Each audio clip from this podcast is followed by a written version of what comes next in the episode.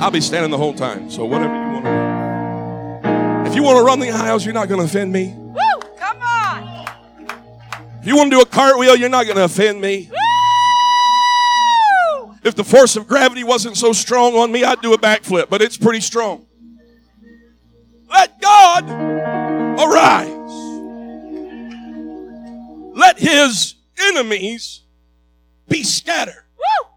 Let them also that hate him flee before him. Psalm 68 and verse 1. In fact, the whole chapter was written as King David and the children of Israel went to the house of Obed Edom, who was not an Israelite, but had converted. He was Obed Edom. Some believe he was an Edomite, others believe he was a Philistine. Regardless, he was not a Jew. But there was something in the heart of this man that said, I see what's going on. I'm just gonna, I'm just gonna be real today. You just better get ready.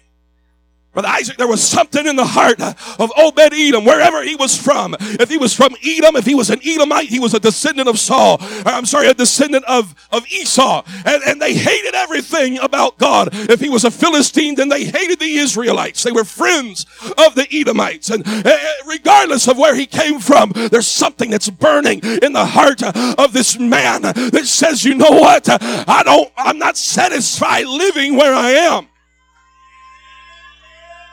I've tried living where I am. I've tried living according to the pattern of those around me. I've tried living according to the pattern of the culture. I've followed the whims and the ways of pop culture. That's a, a short, bougie phrase for popular culture. It's pop. I've tried all of that. I've tried living according to what the popularity scales say. I've tried following the polls and the uh, the surveys, and I've I've done what the magazine said you got to do if you want to be somebody, and if you want to be happy, then you you got to live this way, and you got to drive this, and you got to wear this, and you have to live here, and you have to do this, and you got to subscribe to certain things, and you got to listen to certain things, and, and you got to embrace certain ideals. But Obed Edom said, "I've tried all of that, and I still haven't found what I see." Uh, over there in the land of Israel. Uh, and so he said, I'm going to move uh, my family. I'm not, I'm not just going to sit here idly by and spend the rest of my life wondering if I could really get into it. And so he crosses over the border and he makes his dwelling place in the land of Israel. And something happens along the way. And they place the Ark of the Covenant as it was being returned from the Philistines. It was placed in the house of Obed Edom. A man that should not have had access to the presence of God.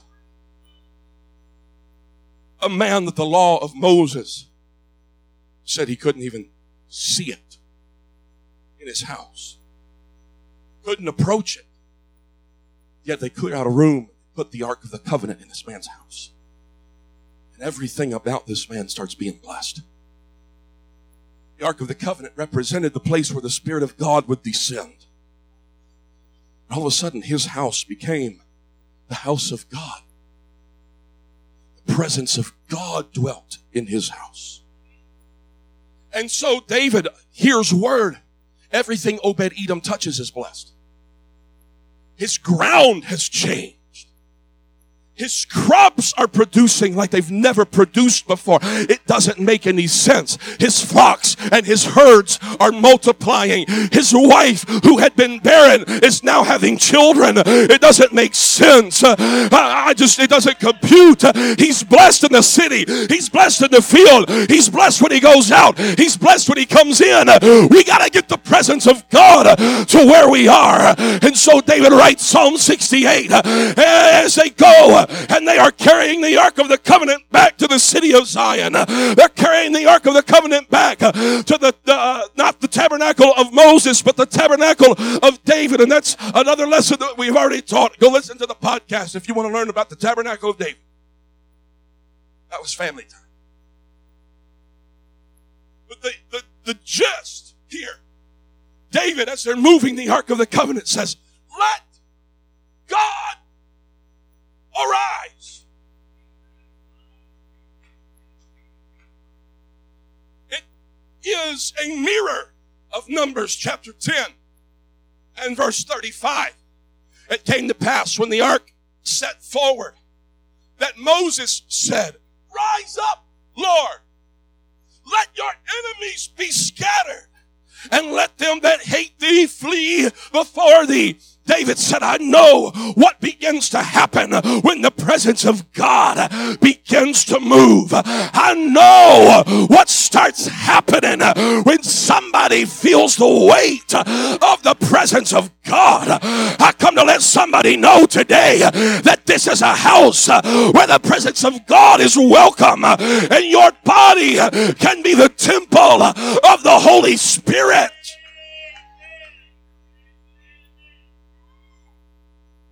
And those were the same words that the singers began to sing as the ark crosses the threshold of the house of Obed Edom. Let God arise.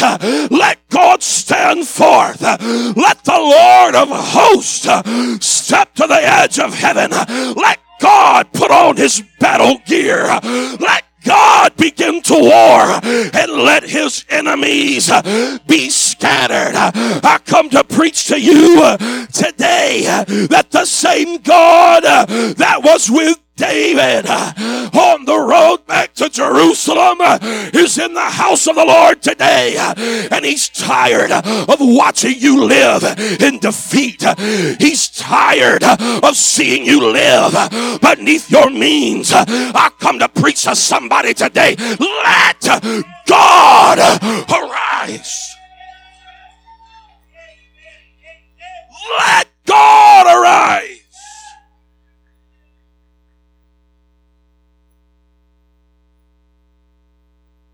His enemies be scattered. Let them literally be dispersed into pieces. It's literally what the language means. Let God arise. Is it any wonder that David said, Oh, magnify the Lord with me? Let us exalt his name uh, together because I understand what begins to happen when the people of God begin to praise. Why do you think we push praise uh, and we encourage worship? It's not just some pastime, folks. It's not something just to make you feel good about being in church. But there is warfare that begins to take place when you begin to open your mouth and praise God. Let God arise. I feel like preaching today. There's something that begins to happen in the atmosphere of your home when you start praising God. There's something that begins to happen in the atmosphere of your sphere in the church when you start praising God. There's something that begins happening in your family when you start praising God. Let God arise. God stands up. He's not sitting down upon his heavenly throne, but you've got his attention. Let the high praises of God be in their mouth and a two edged sword in their hand. I come to preach to somebody today that when you begin getting into the presence of the Lord, God is glorified and your enemy is terrified. This isn't some cute little preaching this morning to make us feel good. I'm telling you that God is glorified and your enemy is terrified. I come to encourage somebody today that's been beat down over and over and over and over.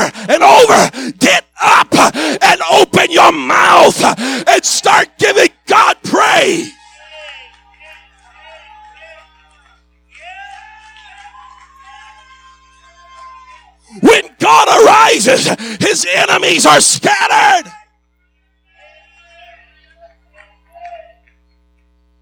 Those that hate him shall flee. They scatter like roaches when the light switch gets flipped. They're comfortable in the dark.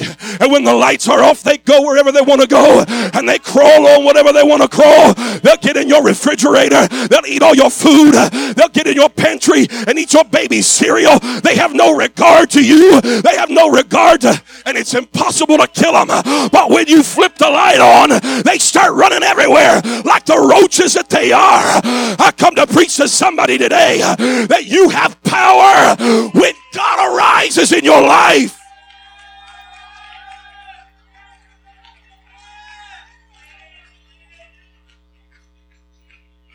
God's enemies are your enemies.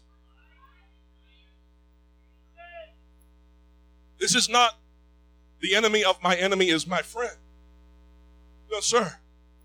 No, ma'am. God's enemies hate your guts. Because they couldn't live for God when there wasn't a devil.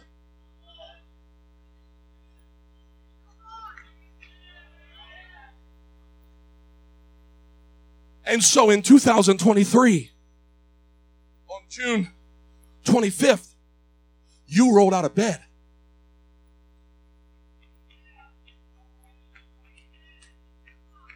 And you came to church. I went to bed last night, the earliest I've been to bed in a week, quarter till 12. Two nights in a row, I went to bed at 4 o'clock in the morning. Went to bed Friday night, 1 o'clock, laid in bed, wide awake till 2.30. I slept good last night. The queen was home. Everything was right in my world.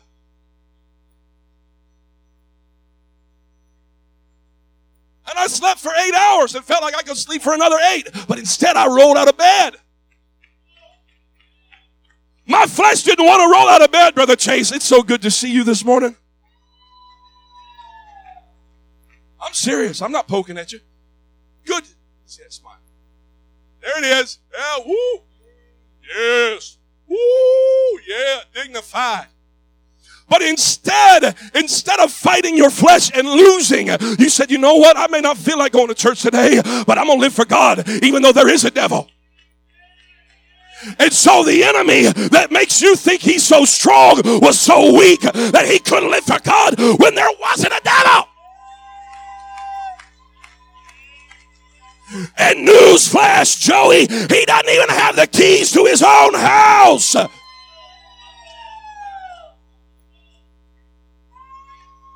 And so he hates your guts. I love it. Every time I open the Word of God, elder, I'm doing it in his face. You want to get me discouraged? You want to get me down even when I got reason to? I'm still going to make it to church. If I can drive myself, I'll drive myself. If I got to get a ride, I'll get a ride, but I'm going to church, honey. I'm not staying home. I'm not going to stay down. I may have moments, but I'm going to live for God in the face of the enemy. Why? Because I'm letting God arise. I come to encourage somebody today. You don't have to leave beaten down. You don't have to leave broken up. You don't have to leave defeated, but you ought to leave with victory.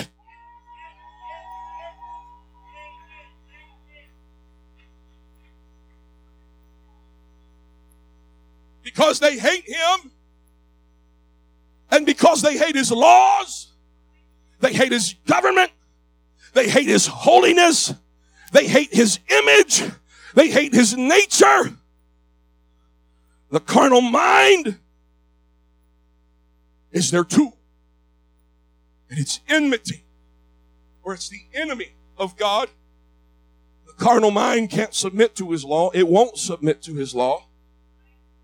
And the enemy wants to just get you so wrapped up in your carnal thinking I, you know, I hear you, Pastor, but I just don't know if I can believe it.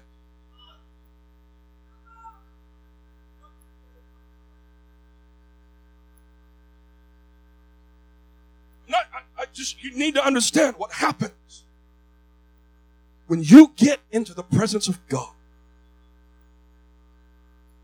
If you have been filled with His Spirit, you are His temple. Well, how do I know if I've been filled? Bible says that when you are filled with the gift of the Holy Ghost, the evidence is that you speak in a heavenly language. Say, well, I've accepted him. That's great. I'm not poking fun. I'm serious. That's great. I'm glad you have. That's repentance. That's acknowledging that you need him to be your savior. But that's that's a good start, but that's not the end. Okay? That's a great start, but that's not the end. Everywhere in the New Testament, when someone received the gift of the Holy Ghost, they heard them speak in other tongues. Other tongues is not the Holy Ghost. That's the evidence. That's the evidence that you have been filled. Ask those the Jews that were at the house of Cornelius. They were astonished because they heard them. They said, That's exactly what happened to us. And then they said, Let's baptize them.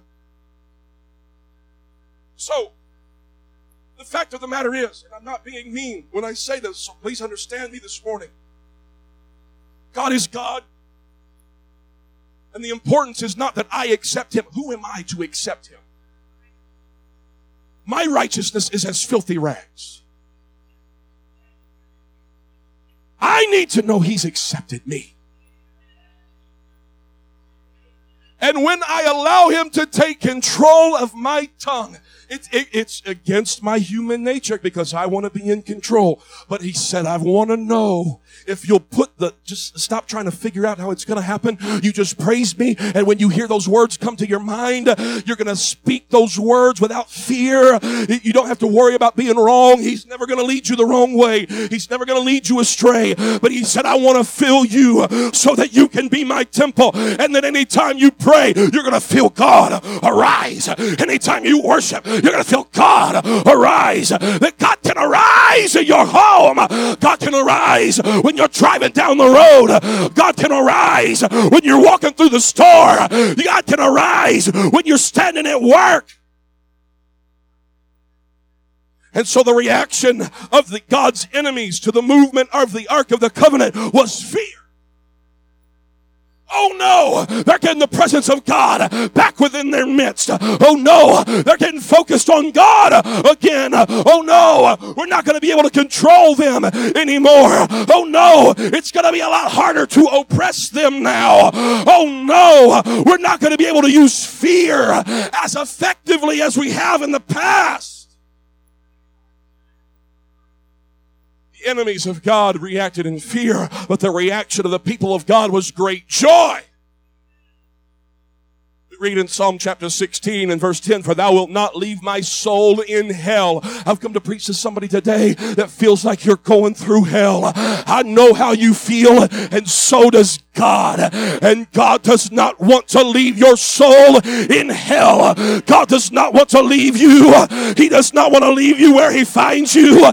He does not want to leave you in the pit of despair. Neither wilt thou suffer thine Holy One to see corruption. Thou wilt show me the path of life. In thy presence is fullness of joy. And at thy right hand there are pleasures forevermore. Living for God is not a hardship. Living for God, living according to His laws and His principles, it's not a hard life. It's the best life. That's why you can look around at people that don't look like the world, yet they've got a smile on their face. You can look around at folks that live a little bit differently than the world does, and you think, I don't know if I could ever live that way, but something about them is drawing you back. What is it? Because God has arisen in our lives, and the things that we used to fight, we don't fight anymore. I'm just going to pin my ears back and preach this morning. The depression that I used to fight, I don't fight anymore. The fear that used to control me doesn't control me anymore. The oppression that used to try to silence me doesn't have power anymore. I come to preach to somebody today. Let God arise.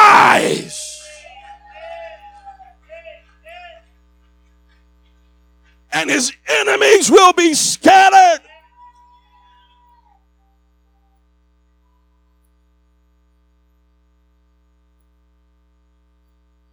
That's why it's so important when you come to church that you come in with a mindset that says, I'm leaving with victory tonight. I'm leaving with victory this morning. He's never lost a battle and he never will. He's my creator, my redeemer, my Lord, my Savior. He is the Lord of hosts.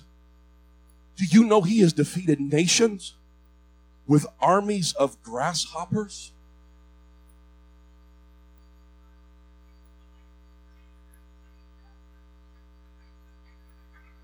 He used bugs to defeat kingdoms. What can he do with you? I come to preach to a man today who needs to feel the empowerment of the Spirit of God that would be willing to stand like David's mighty man who stood in a half acre patch of beans and said, This is my field. And you cannot have my field. It's just a bunch of beans, but they're my beans. And he was doing what Esau would not do. This is my birthright, and you can have it. You can have my birthright for a bowl of beans. That's not what David's mighty man was doing. He said, No, sir, these are my beans. This is my family. This is my home. This is my city. This is my church. This is my career. This is my wife. These are my babies. And hell, you can't have them. This is my sanity. And hell, you cannot have it. This is my peace. And hell, you cannot have it. This is my future. And hell, you cannot have it. Brother Isaac, I'm so excited about what I see God doing in your life.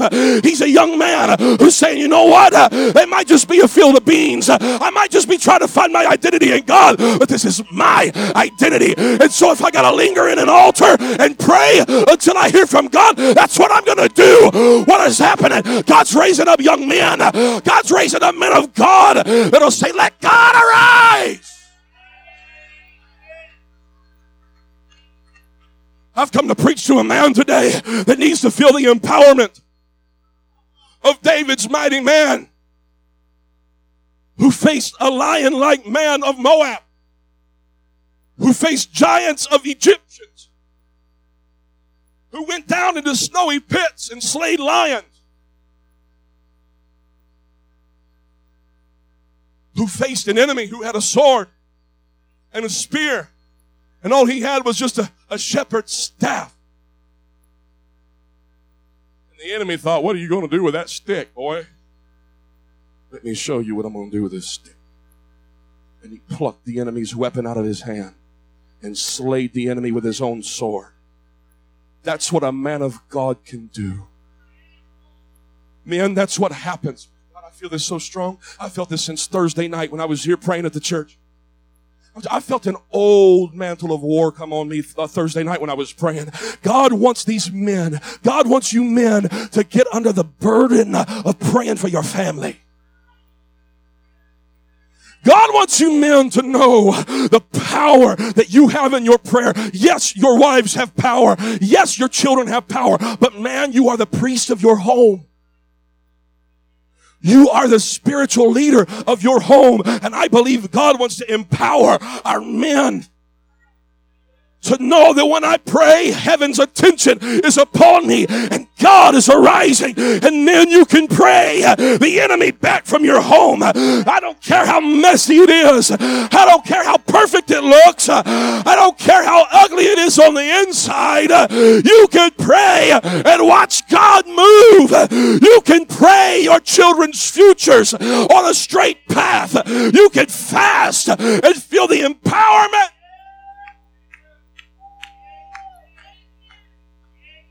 I believe when you begin to pray, your enemy begins to shake. Your enemy begins to fear. Your enemy begins to. Psalm 27, beginning at verse 1.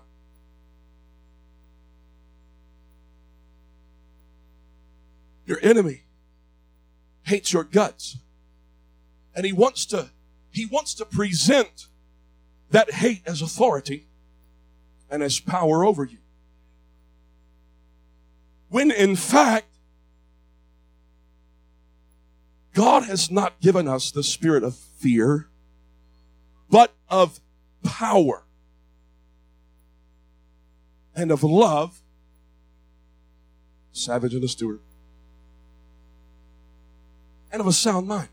Psalm 27 and verse 1. The Lord is my light and my salvation. Whom shall I fear? The Lord is the strength of my life. Of whom shall I be afraid? Next verse. When the wicked, even mine enemies and my foes, came upon me to eat up my flesh, they were coming to utterly decimate me. They were coming to consume me. They wanted me to lose my mind.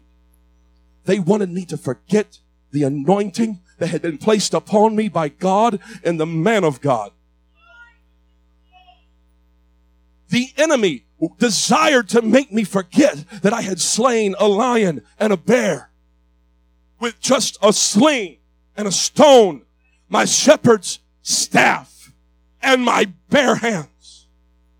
The enemy desired to make me forget the victory over the giants. They came to eat up my flesh, but they stumbled. But they didn't stumble and recover.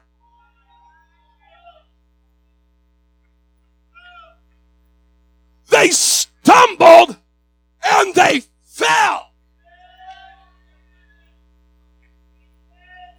I want to encourage somebody today who doesn't know how it's all going to work out. I come to encourage that individual who's coming to church feeling like this is the last resort until it all comes crashing down. I want to encourage you today that you're not here by accident. I want to encourage you today that God is on your side. And if God is before you, no one can stand against you. We need to understand today that living for God is a life of victory.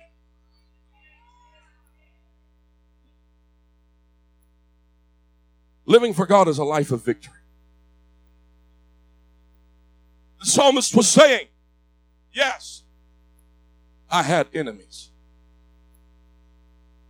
Yes, I had battles.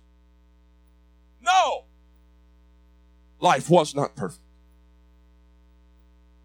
But when my enemies came to destroy me, when my enemies came to wipe me off the face of the earth, they stumbled. They staggered. They began to totter. The language says, Weebles may wobble and not fall down. But David said, My enemies stumbled and they fell. Webster defines the word stumble as to trip in walking or running, to walk unsteadily or clumsily. Let me just remind you today that the personification of David's enemies, Saul, Abner, were men of war. They were men who knew how to literally run through the night and not fall. They were trained to stalk their prey silently and quietly. They were like the Green Berets of the Old Testament. They were the special forces. They were captain of the host. They trained the mighty men. These were men who knew how to run through the night, how to leap over walls and run through the troop. Yet when they came against the man of God, the man with God's anointing upon him, just like you are men and women with God's anointing on you. Their physical training, their physical preparedness was not adequate to decimate the man with God's hand upon his life. I come to preach to you today as we stand all over this sanctuary that the hand of God is upon your life and we need to let God arise.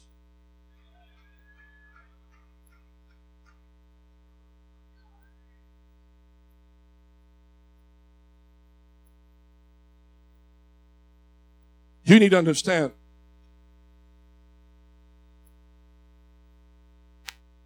They stumbled and fell.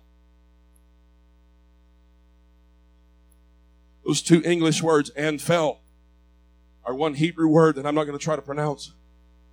But it means they went to ruin. God arise, let his enemies be scattered. The psalmist said they stumbled and fell. They went to ruin. They were not even a shadow of their former glory. I don't care this morning what it is that you're facing. It is not bigger than God.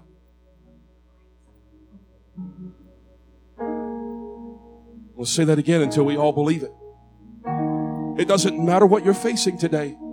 It is not bigger than God.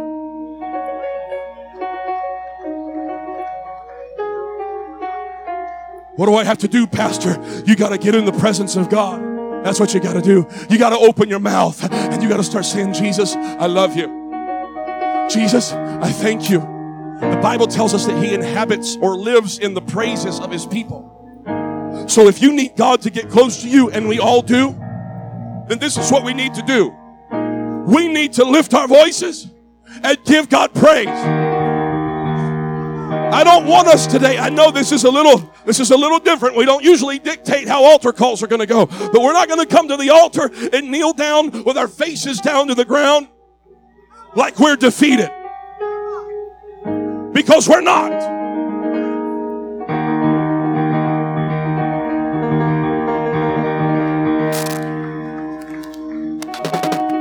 We're going to come to the altar and we're going to stand with our shoulders square and we're going to lift our hands. What does that do? That's the universal sign of surrender. Who are we surrendering to? You're not surrendering to me. Nowhere in the Bible does it say you have to shake my hand in order to make it to heaven. You don't have to sign a book to make it to heaven. But you do have to repent. That's right. You do have to be baptized in the name of Jesus. And you do have to be filled with the gift of the Holy Ghost. And it's all free. And it doesn't cost you anything except your commitment. We're going to come to this altar and we're not going to let our heads hang down. We're going to lift our faces towards heaven and we're going to say, Jesus, I want to leave here today with victory. Let God arise. I want you to approach this altar with faith, knowing that God is going to work on your behalf. God is going to work in your life. God wants you to leave with victory today.